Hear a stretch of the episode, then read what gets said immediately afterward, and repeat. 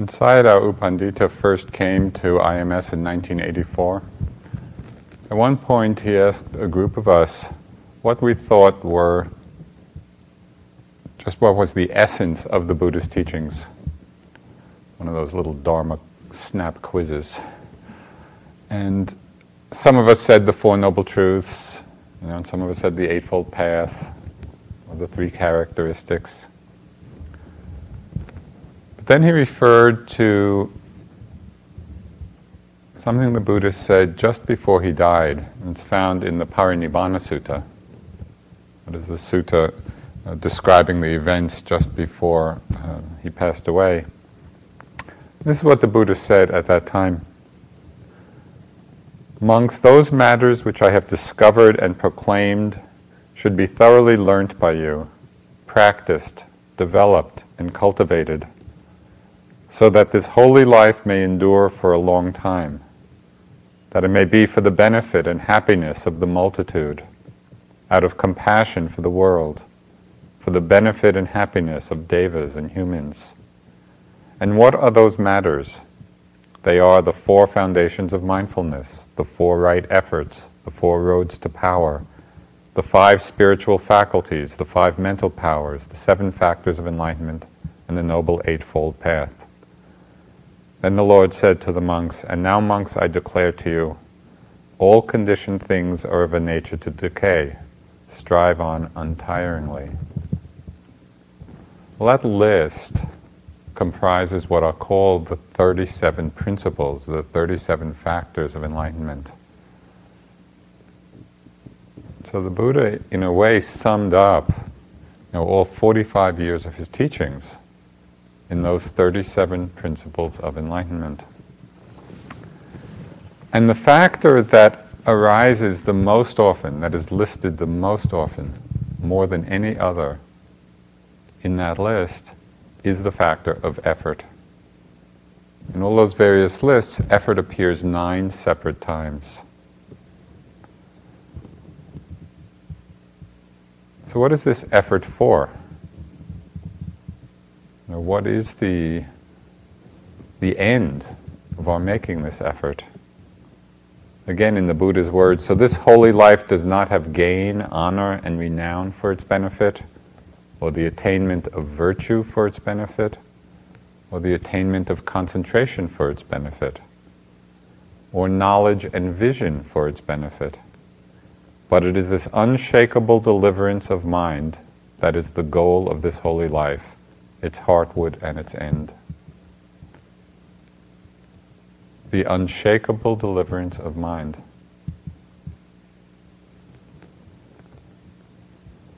Effort is the root of our practice, it's the root of accomplishment.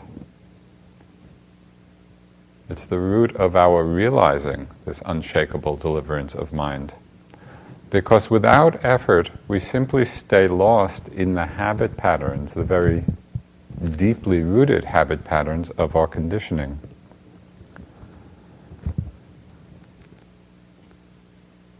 But it's necessary to explore both the meaning and the application of effort.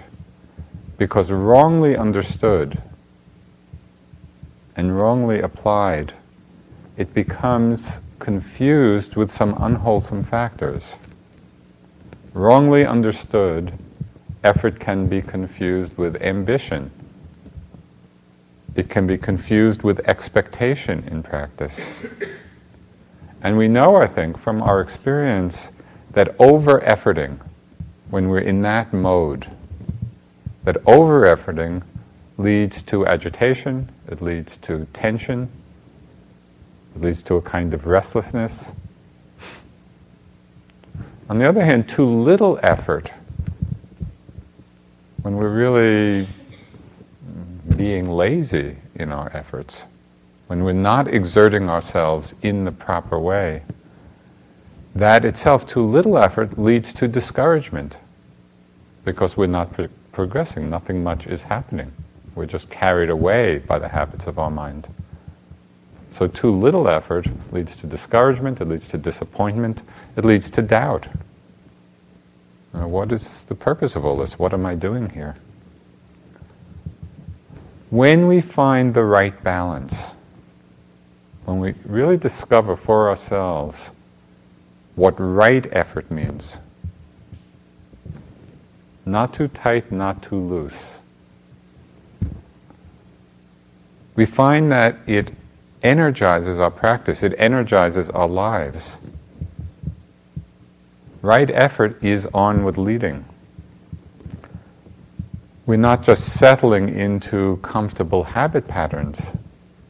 You know, there's a strong willingness, a strong interest in really exploring the edges, exploring the boundaries of what is comfortable, of our comfort zone.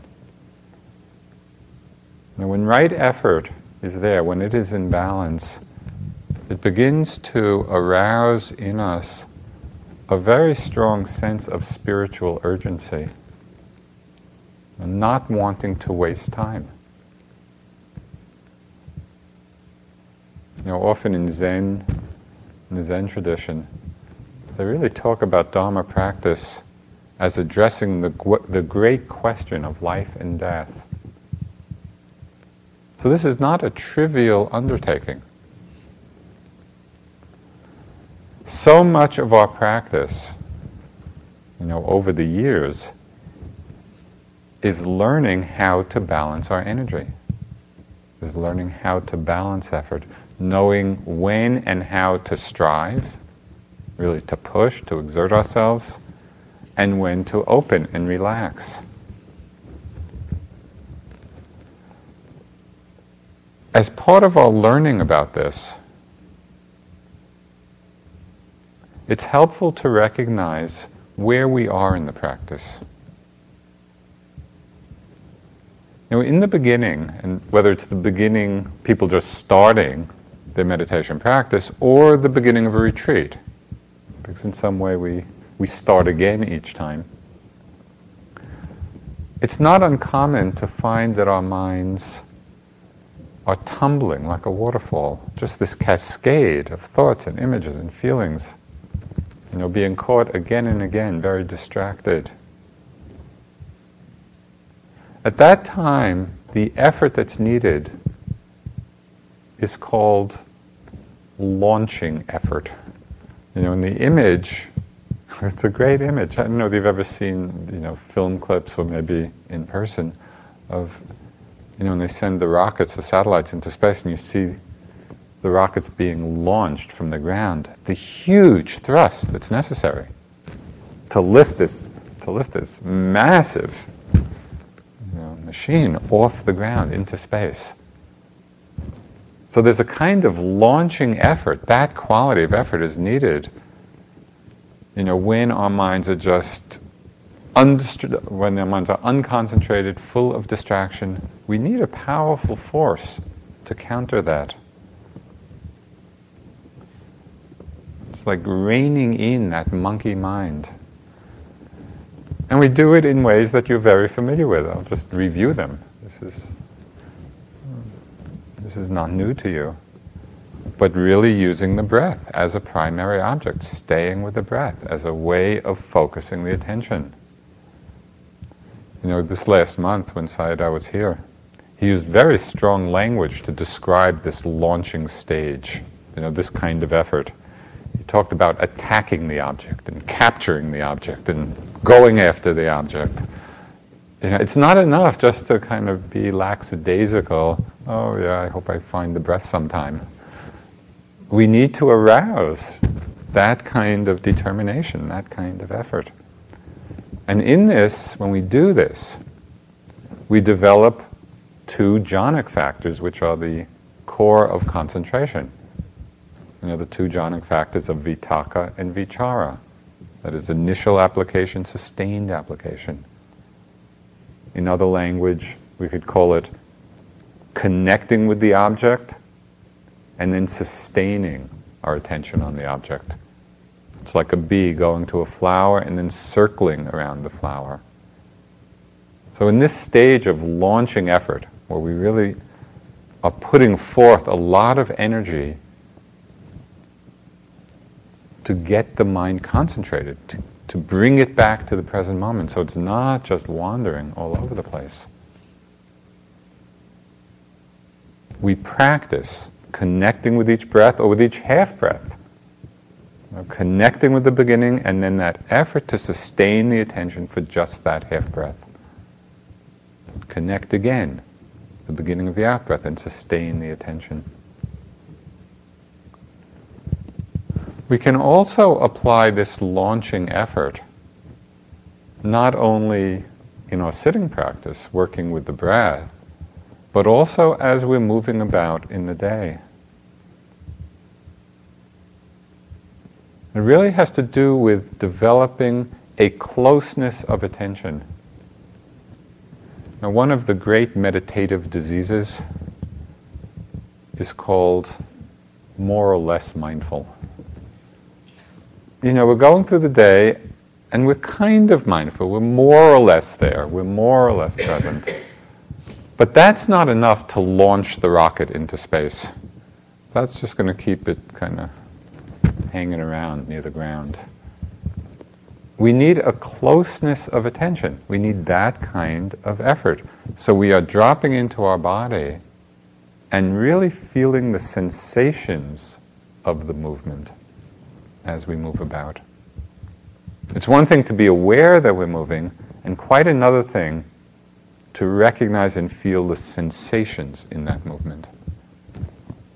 This kind of effort very much brings us into the present moment in a very precise and full bodied way. Our attention is no longer kind of floating in outer space someplace, it's right in our bodies. This is a practice we can do. This, this whole place is set up to do this. At one point, I was, I was practicing with uh, Sayadaw in Nepal. And my mind was just, the conditions were the opposite of this place. And the conditions were really, really difficult. You know, there were five of us in a room on a cement floor next to the latrine the food wasn't too good, everything. It was noisy. And my mind was just got into this complaining mode, you know, and just a lot of, a lot of thinking and internal grousing. And so at one point I went into an interview and I said what was going on. And Sayadaw's only instruction to me was be more mindful. You know, and I thought, thanks a lot. But then I went outside in the walking and I tried it.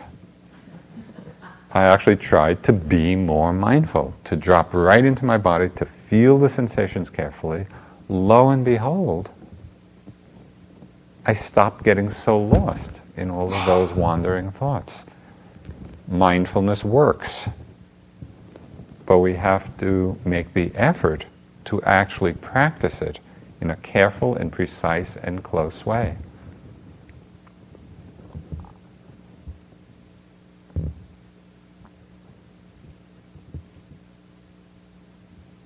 know, in, in the kind of reporting we do with Sayadaw, you need to report on the rising, falling, the lifting, moving, placing, and the walking. Really report what the sensations are. Well, for the longest time, you know, I was doing the walking meditation, and the sensations in the lifting were very clear. And the sensations in the coming down were clear. But that moving forward, you know, maybe you're have better luck with it than I did. But the moving, I knew I was moving forward. So I was really being mindful. I was aware of the movement. But what the sensation of that movement was, what's, what's that sensation? I spend weeks you know, doing that walking meditation, really trying to discover the sensations in the leg of that movement. Well, that kind of precision, really, that kind of interest, brought the mind very, very close. And it was a very interesting discovery when I could finally drop, oh, that's what that is. You know, when Sharon used to go for interviews, Sayadaw was relentless with her. You know, she would go and be ready to give a report, and he wasn't interested in her report at all. He would say, you know, what did you experience when you were putting your shoes on? She didn't know. You know, so, and then he, you know, he said, okay, come back next time. So she'd come back with knowing what the sensations were with her shoes, and then he wouldn't ask her about that. He'd ask her, you know, what are the sensations when you brush your teeth?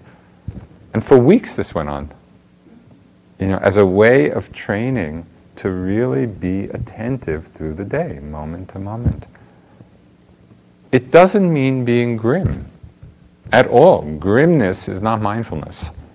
You know, it doesn't have to be heavy and it doesn't have to be over efforting. It can be like you know, some beautiful classical dance you know, of slow movement where we're really in our bodies and we're feeling it carefully, closely, all through the day. This can become our way of being. This is, this is part of right effort, what it means. And to learn how to do it with a lightness of heart and an impeccability of attention.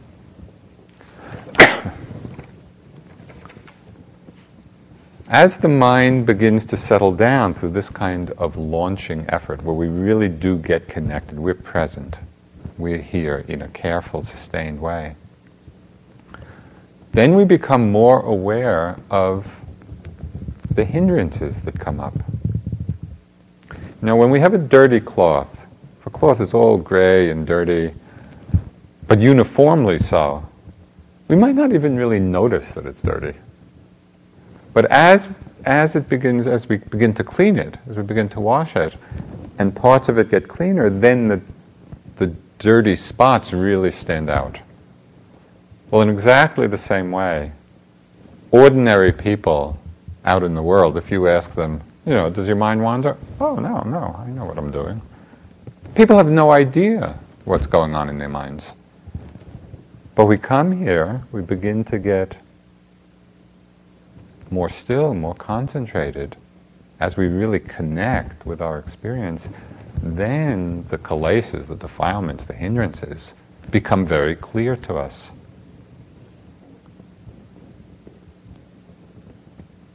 So at this point, we need another kind of effort. It's no longer the launching effort. We're launched. You know, we're present. We're in our bodies. The next kind of effort is called boosting effort. It's like, it's like the booster rocket. You know, it's already lifted off the ground, but it needs another thrust to get farther out into space. So we're, we're going, we're connected, we're pretty mindful, and we need a boosting effort, a boosting energy to work with and understand and overcome the hindrances or the different kilesas, the defilements. Now, there are quite different styles for working with these hindrances. Now, one style is the energy of the fierce warrior. And this is definitely Sayadaw U Pandita's style. During one of his talks, was some of the language he used in talking about working with the kilesas. And he would say, No mercy to the defilements crush them, grind them. You know, it was like, okay, there's the enemy. And so that's one approach. and it's the fierce approach. It's saying, yeah, these are sources of suffering. I'm not going to need to need to do battle with them, not to be overcome by them.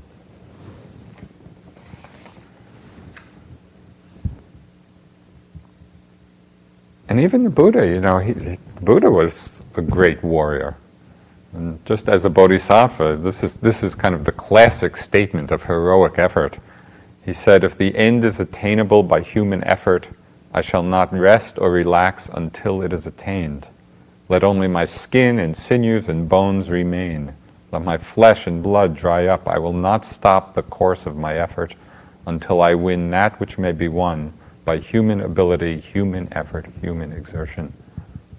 And so this is a great spiritual warrior, you know, and calling up that kind of effort and energy.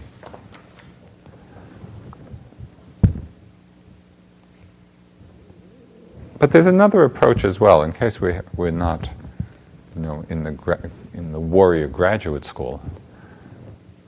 And the other approach we might call not the fierce warrior, but the gentle warrior. And this approach is very much embodied by Thich Nhat Hanh. You know, and he, he talks about another way of being with the hindrances, the defilements. So I'll just read one little piece from Thich Nhat Hanh. He said, the, Buddha, the Buddhist attitude is to take care of anger. We don't suppress it, we don't run away from it, we just breathe and hold our anger in our arms with utmost tenderness. The anger is no longer alone, it is with our mindfulness.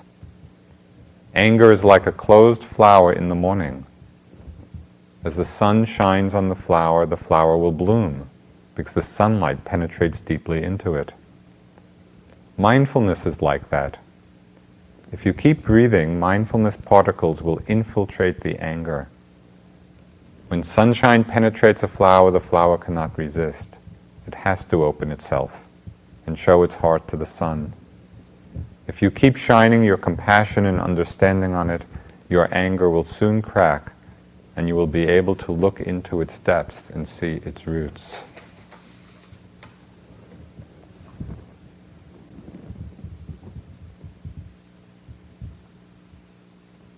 Now, it's helpful not to take sides in this and to think one approach is right and the other approach is wrong.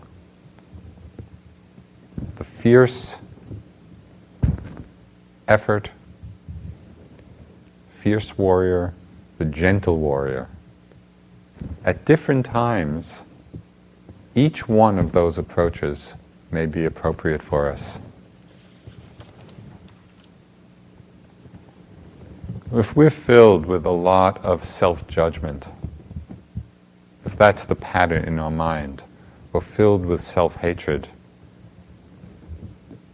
it might not be such a good idea to get into that mode of thinking we have to crush the kilesas and kill the kilesas, and because it's a very it's a very short step from thinking the defilements are bad to thinking that we're bad.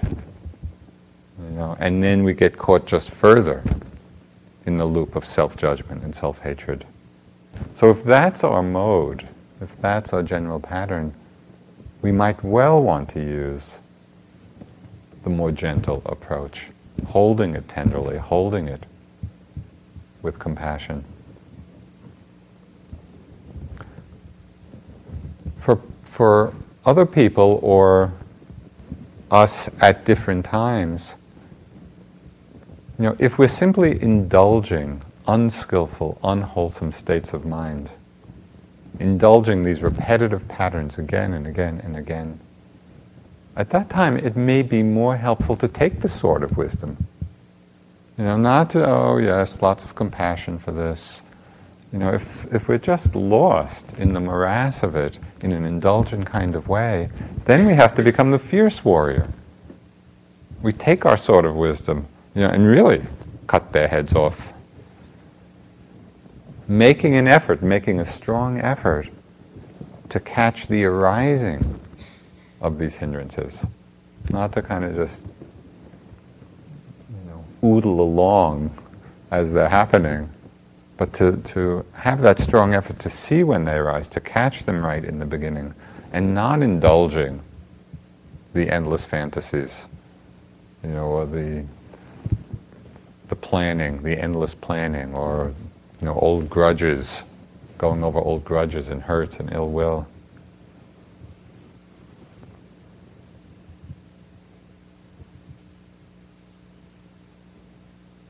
At one point in my practice, I was going through quite a difficult time. And there was a situation where there was a lot of anguish coming up anguish and self blame.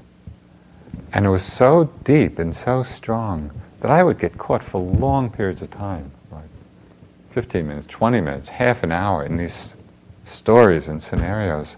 Well, after a certain point of seeing this happen again and again, I just, I aroused this very strong determination, strong resolve. Catch the initial thought catch the triggering thought for this whole pattern. And when I had that strong determination, found that my mind could actually do that when I was keeping an eye out for it, watching for it. And as soon as that first thought came, I was right on it. And it didn't go on then. It really was a way of cutting it. So we want to learn to use both approaches to see when each is appropriate. Sometimes it's being very gentle, very soft, allowing, compassionate, as Thich Nhat Hanh said. And sometimes it's being quite fierce, being a warrior in that way.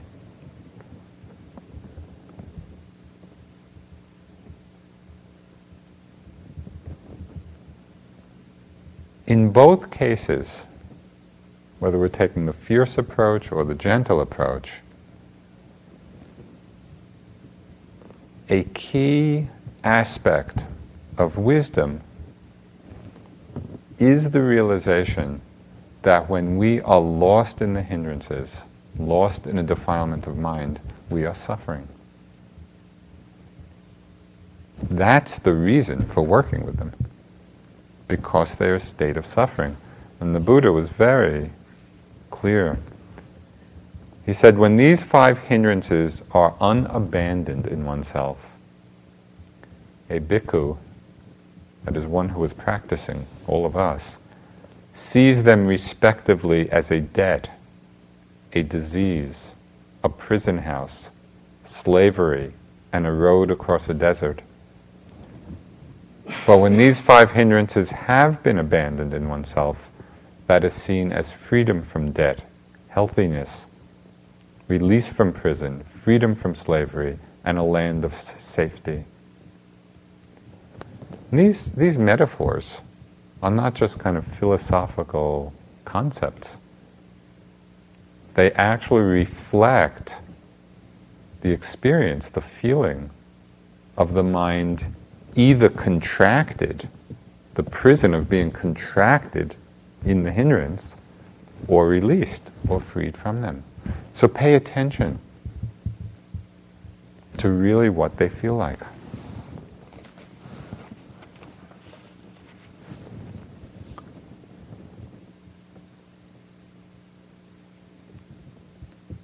Indulging an unwholesome mind state is really like holding on to a hot burning coal.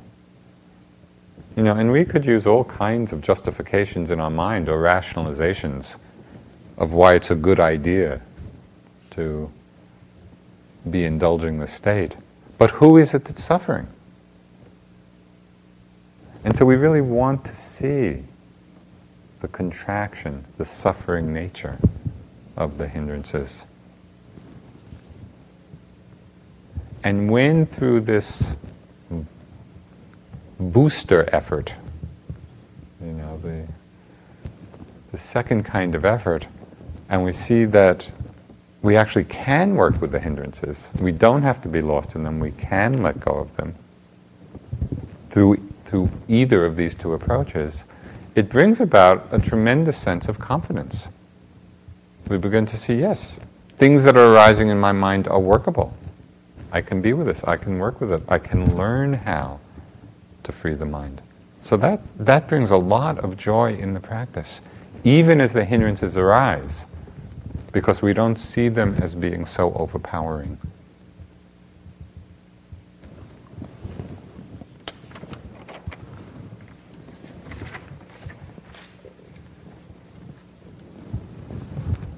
So as we make this boosting effort, and begin overcoming or abandoning the hindrances, the unskillful states, you know, through, through whatever skillful means seems appropriate.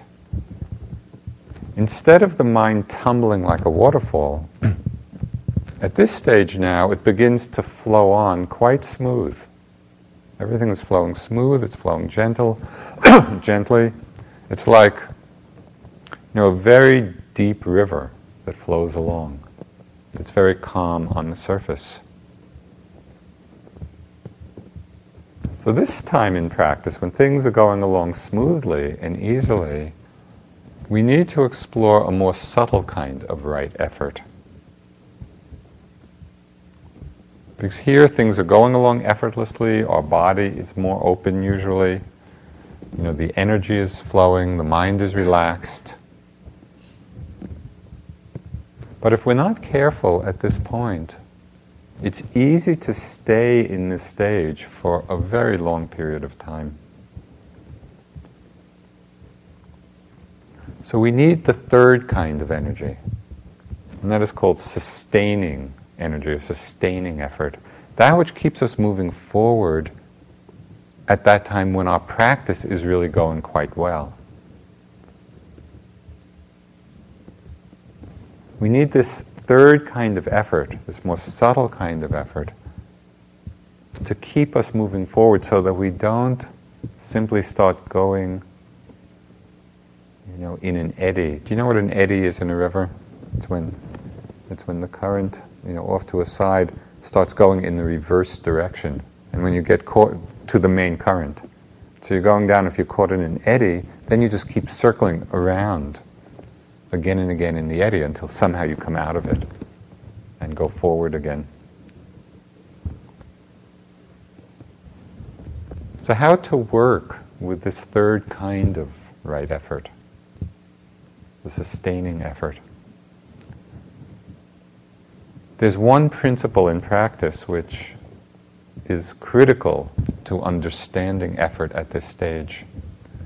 And that is the principle that effort creates energy. So usually we think that we need energy to make effort, but this is just the opposite. This is understanding that effort creates energy. So just a very simple example of that. You know, if you're feeling very tired, and this is in your normal life, not what you would do here. But if you're feeling very tired you know, and you go out and do some vigorous exercise, you know, the very effort of making the exercise energizes the whole system. Well, here we apply the same principle on more subtle levels.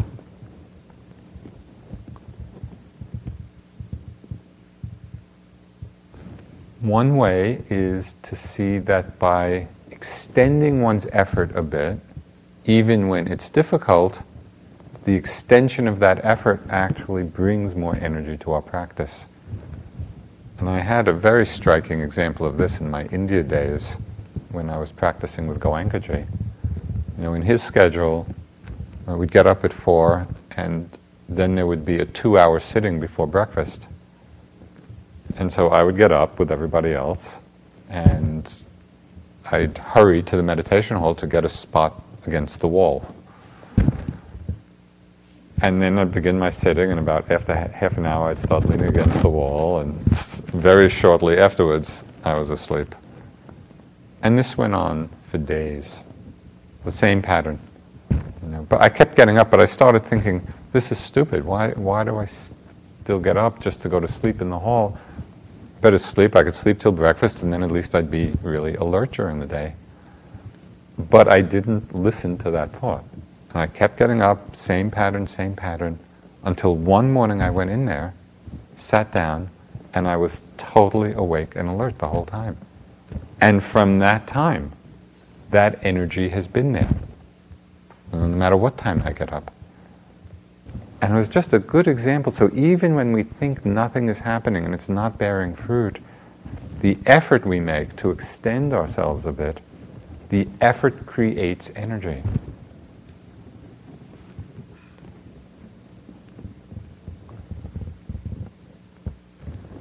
Another way we create energy, we put more energy into the system. When things are going smoothly, it's flowing along. You know, you're just watching the energy in the body, the energy sensations, and it's effortless. At those times, take some time when you come back to rising and falling, even if it's not the predominant object, because there's a certain effort that's needed to come back, whether it's the rising, falling, or the in and out, and the effort to come back to it for periods of time. You know, for five minutes, ten minutes, fifteen minutes just coming back to that object. you'll feel the whole system get more energized.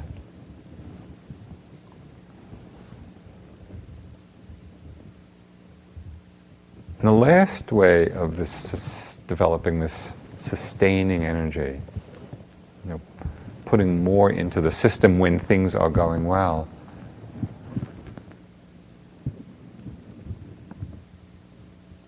It's a very interesting understanding of the nature of thought. Because my experience in practice you know, when things are going along, going smoothly, it's pretty effortless. I'm just sitting there, you know, being with what's happening. At that time, the general sense is that thoughts are not really much of a problem. You know, they come and they go, but they're, they're pretty quick. The scene is pretty ephemeral. And so we don't bother much with them. They're just, they're just passing through. And we may get caught in them for a short time, but it doesn't seem to interrupt the flow. Well, something I noticed really strong just in this last, you know, the, the teacher retreat that we did here. This is something that I had seen before, but became very clear to me this time. That even when our practice is going well, or it's pretty effortless, you know, it's just flowing right along, when we're lost in a thought, even for a short period of time, it's as if it slows the process down. And the image that came to mind, and I mean this not literally, but just kind of as, a, as an image to describe it, it felt like the times when I was lost in a thought felt like that was at the speed of sound. And then when I was resting in awareness, that felt like the speed of light. And then you know, I get lost in a thought again, and seeing it in this way, I could actually feel the, the slight congestion of mind. Right? Even though, from another perspective, when I wasn't paying that careful attention, oh, the thoughts come and go, and it's not interrupting much.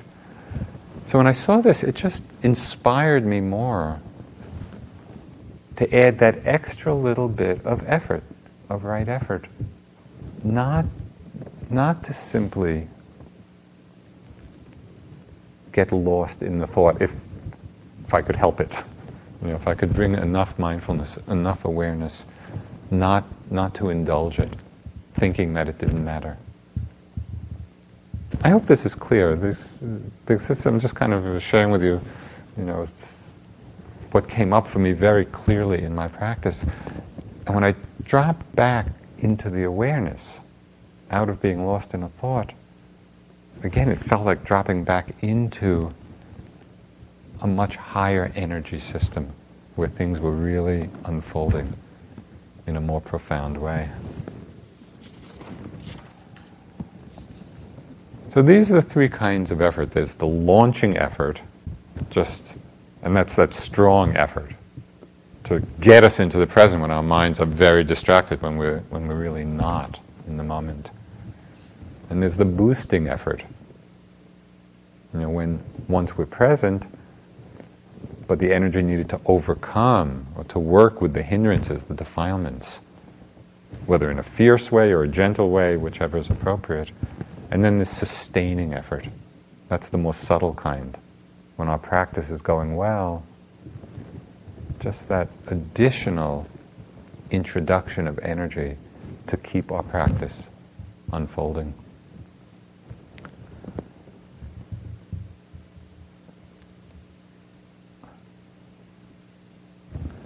For experienced meditators, which you all are, one way of finding the balance of right effort, of all these three different kinds, you know, finding the balance so that we're not over efforting, we're not pushing, we're not forcing, and we're also not being lazy. We're not just indulging. One way of finding this balance is through understanding two quite different perspectives on practice. And I call these two perspectives building from below and swooping from above. And if you've read One Dharma, you might be familiar with this. The building from below approach starts right with our awareness of suffering. Now it sees the suffering we're in. It understands how attachment is the cause of that suffering. It's really right there in the nitty gritty of our experience. We're open to it, we're honest with it. And we practice letting go of these attachments through insight into impermanence, insight into dukkha, insight into selflessness. So that's the building from below. We're right here, we're right where we are, and we're in there with the suffering and its causes. The swooping from above perspective begins with a glimpse or an intuition of what we could call the open, empty nature of awareness. It's recognizing the innate wakefulness of the mind, that the very nature of mind is awareness. And we learn to recognize and stabilize that recognition. Now, both of these approaches are well grounded in the Buddhist teachings you know, the building from below approach. Here's what the Buddha said about ignorance and suffering. He said, I see no beginning to beings who, obstructed by ignorance and ensnared by craving, are hurrying and hastening through this round of rebirths. There's just no beginning to the ignorance. It has always been there, driving the craving, driving this hurrying and hastening, which we're all familiar with. The other perspective, which understands the mind to be fundamentally pure, although the ignorance and other defilements are seen as beginningless, they are also seen as not being intrinsic to the mind. And the Buddha talked about this side also. He said, defilements arise out of conditions and pass away when the conditions are no longer there. The mind, monks, is luminous, but it is defiled by visiting defilements. The nature of the mind is luminous, but it is defiled by visiting defilements, not intrinsic to the mind itself. So the different approaches, you know, of building from below or swooping from above, are simply highlighting one or the other of these understandings. Beginningless in ignorance, if that's what's being highlighted, then we get right in there with it and really see what are its causes. How can we be free? If we're highlighting the essential purity of the mind, then our practice is learning to recognize and stabilize that. Now, very commonly, we hear these two approaches, and our minds might fall right into its usual pattern of judging. Oh, this one is right, this one is not right, I like this, I don't like that. I think it's most helpful to understand that both of these perspectives are simultaneously true. So it's not that one is right and one is wrong or one is better, or one is worse, or one is higher, one is lower. They're both true. So we need to be honest. We really need to be honest and truthful about where we are in our practice and which approach will be most helpful. If our minds are continually disturbed and just jumping from one thing to another, you know, with little ability to rest anywhere.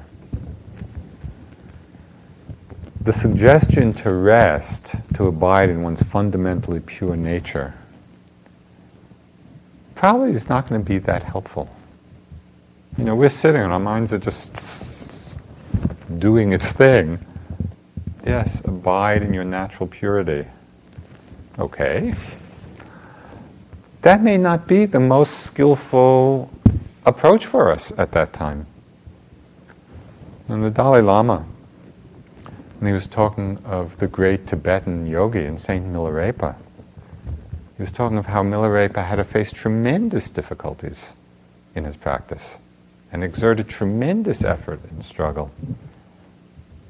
There's, there's one, te- there's one uh, story of Milarepa who, at the end of his life, you know, he attained, um, so it said, you know, full enlightenment, full realization,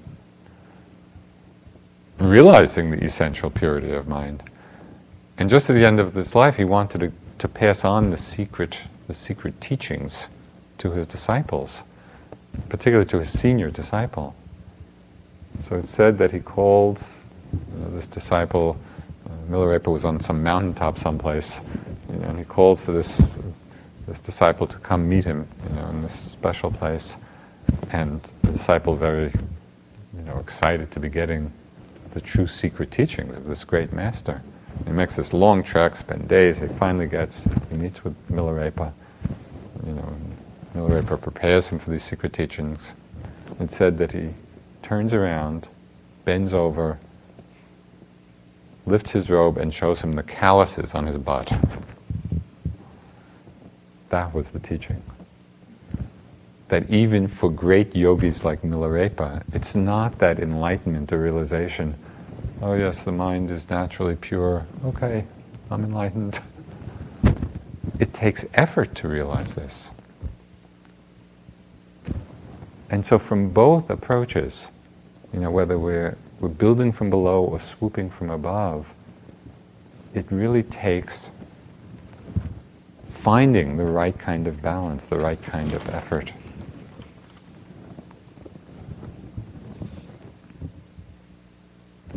On the other side, you know, it may be that we are caught in a lot of striving a lot of self judgment, a lot of doubt. At a certain point, remembering the teachings on the essential purity of the mind can be a tremendous opening for us. Can be just what is needed at the time when we're caught in a lot of struggling and ambition and striving and to remember, yeah, the mind is essentially pure there is this innate wakefulness of mind. It may just, that teaching may be just a reminder, maybe just what is needed, so that we can relax into a place of greater openness and greater peace. And a phrase that I was using a lot on my last retreat, in just this way, as this reminder to myself, you know, when I could feel myself you know, caught in that wanting mind or expecting mind or struggling mind. The phrase I used frequently was already aware. The mind is already aware. Don't have to struggle, don't have to strive, don't have to be looking for something. It's a question of settling back. Oh, yes, already aware. And every time that phrase came to my mind, I could feel just that dropping back into the nature of awareness, into that innate wakefulness.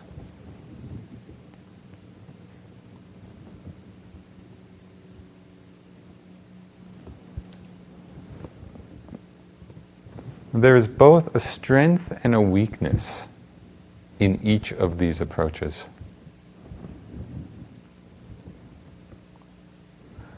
But we can find a very profound balance of right effort because the strength of one addresses the weakness of the other. So when we can hold both perspectives and see them both as skillful means and learn how to use them as skillful means, it's really a way of staying right on course, finding that balance of what right effort means. The dangers of each are expressed uh, vividly in two of ancient Greek myths.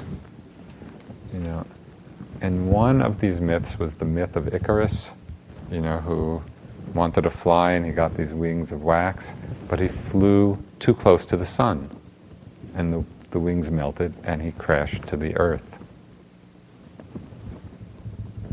That's the swooping, that's the danger of swooping from above. You know, we can start flying high, and yes, the mind is essentially pure, innately wakeful. But we can come crashing to earth from this approach in several ways. We can confuse the space like nature of awareness. You know, awareness is often likened to space open, empty, unobstructed. But we can confuse that with what we might call spaced outness. Spaced outness is not the innate wakefulness of mind. Or we might get identified with subtle states of consciousness. You know, sometimes in our practice, in our meditation, as it, as it deepens, we can be experiencing tremendous peace, tremendous calm, tremendous clarity, tremendous stillness. If we're identifying with those states, which is easy to do, then again, we come crashing down. That is not resting in awareness. There's a subtle identification there, a subtle fixation, a subtle holding. We might be identified with awareness itself. There can be an identification with awareness, with knowing. Well, I'm the one knowing. I'm the one aware. Another way of crashing to the ground. Or we might take a few moments of clear seeing, of genuine recognition, to be enlightenment itself. You know, we might well have moments where we really are in that open, empty awareness, and then have this, got it, this is it. Chinul, who's one of the great Korean Zen masters of 11th century, maybe the 12th, he wrote something so apt in this regard. He said, So, how could you neglect the gradual cultivation of mind simply because of one moment of awakening? After awakening, you must be constantly on your guard. If deluded thoughts suddenly appear, do not follow after them. Reduce them again and again until you reach the unconditioned. Then and only then will your practice reach completion.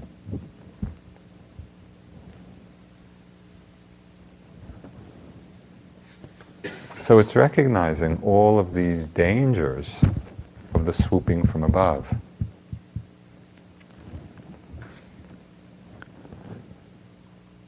The other Greek myth, which highlights the dangers in building from below, is the myth of Sisyphus. You know, how to keep rolling the boulder up to the top of the, the hill, the mountain, and just as it got to the top, it would fall back down again. So, this endless pushing of the, the boulder up the hill. Well, Stephen Mitchell, in his book Parables and Portraits, this is a book of his own poetry.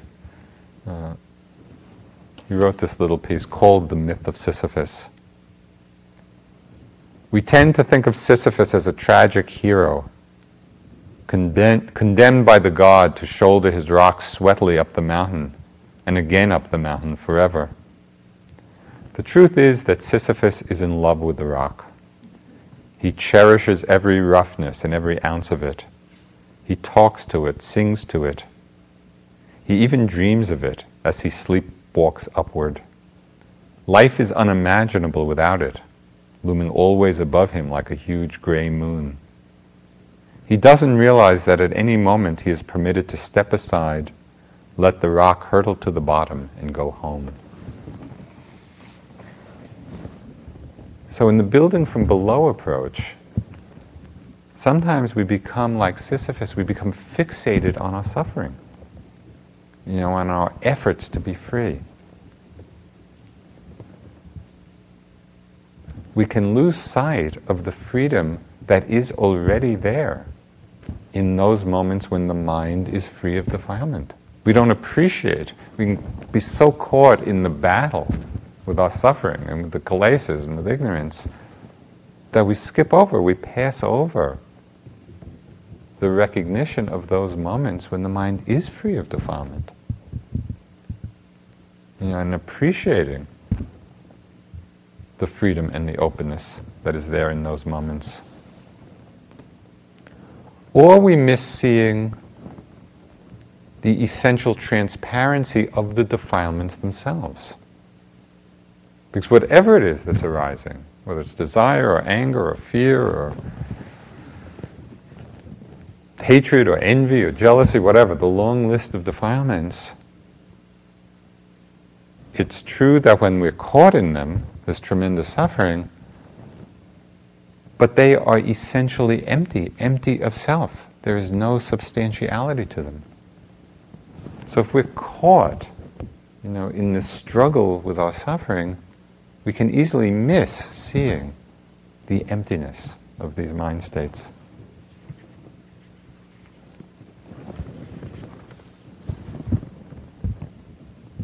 So, in our exploration of right effort, we find which view, which perspective actually works for us at any given time.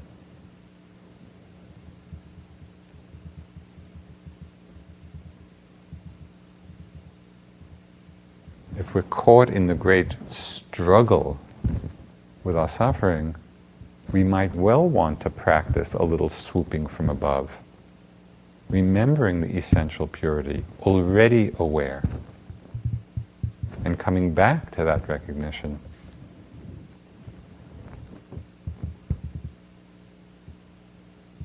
If we're simply spaced out in a kind of you know, open awareness,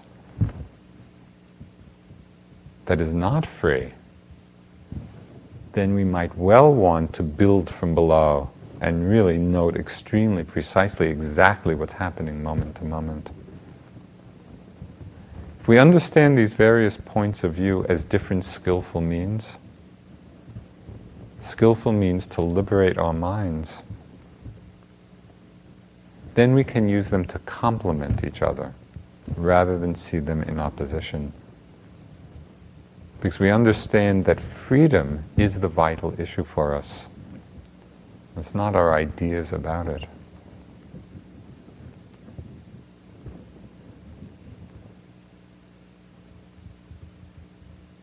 And we see that it's the exploration and the practice and the application of right effort which makes this freedom possible. So that's the great gift of this retreat for you. It's the opportunity to explore this, to find this, to find the balance. Because understanding right effort is the root of all accomplishment. You know, it makes freedom possible.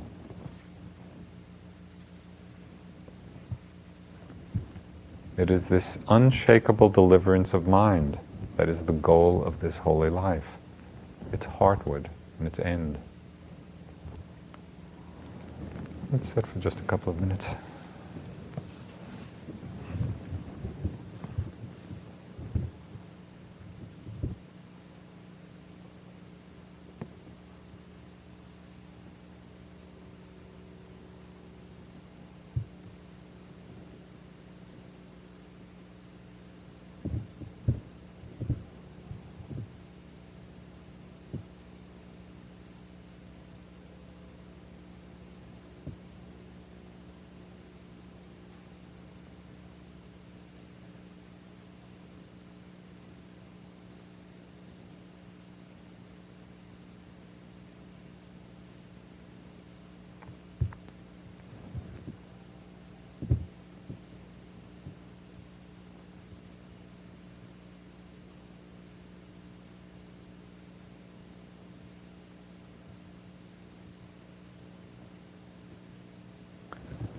May the merit of our practice be joined together, the merit of all the wholesome actions of the three times, of past, of present, of future.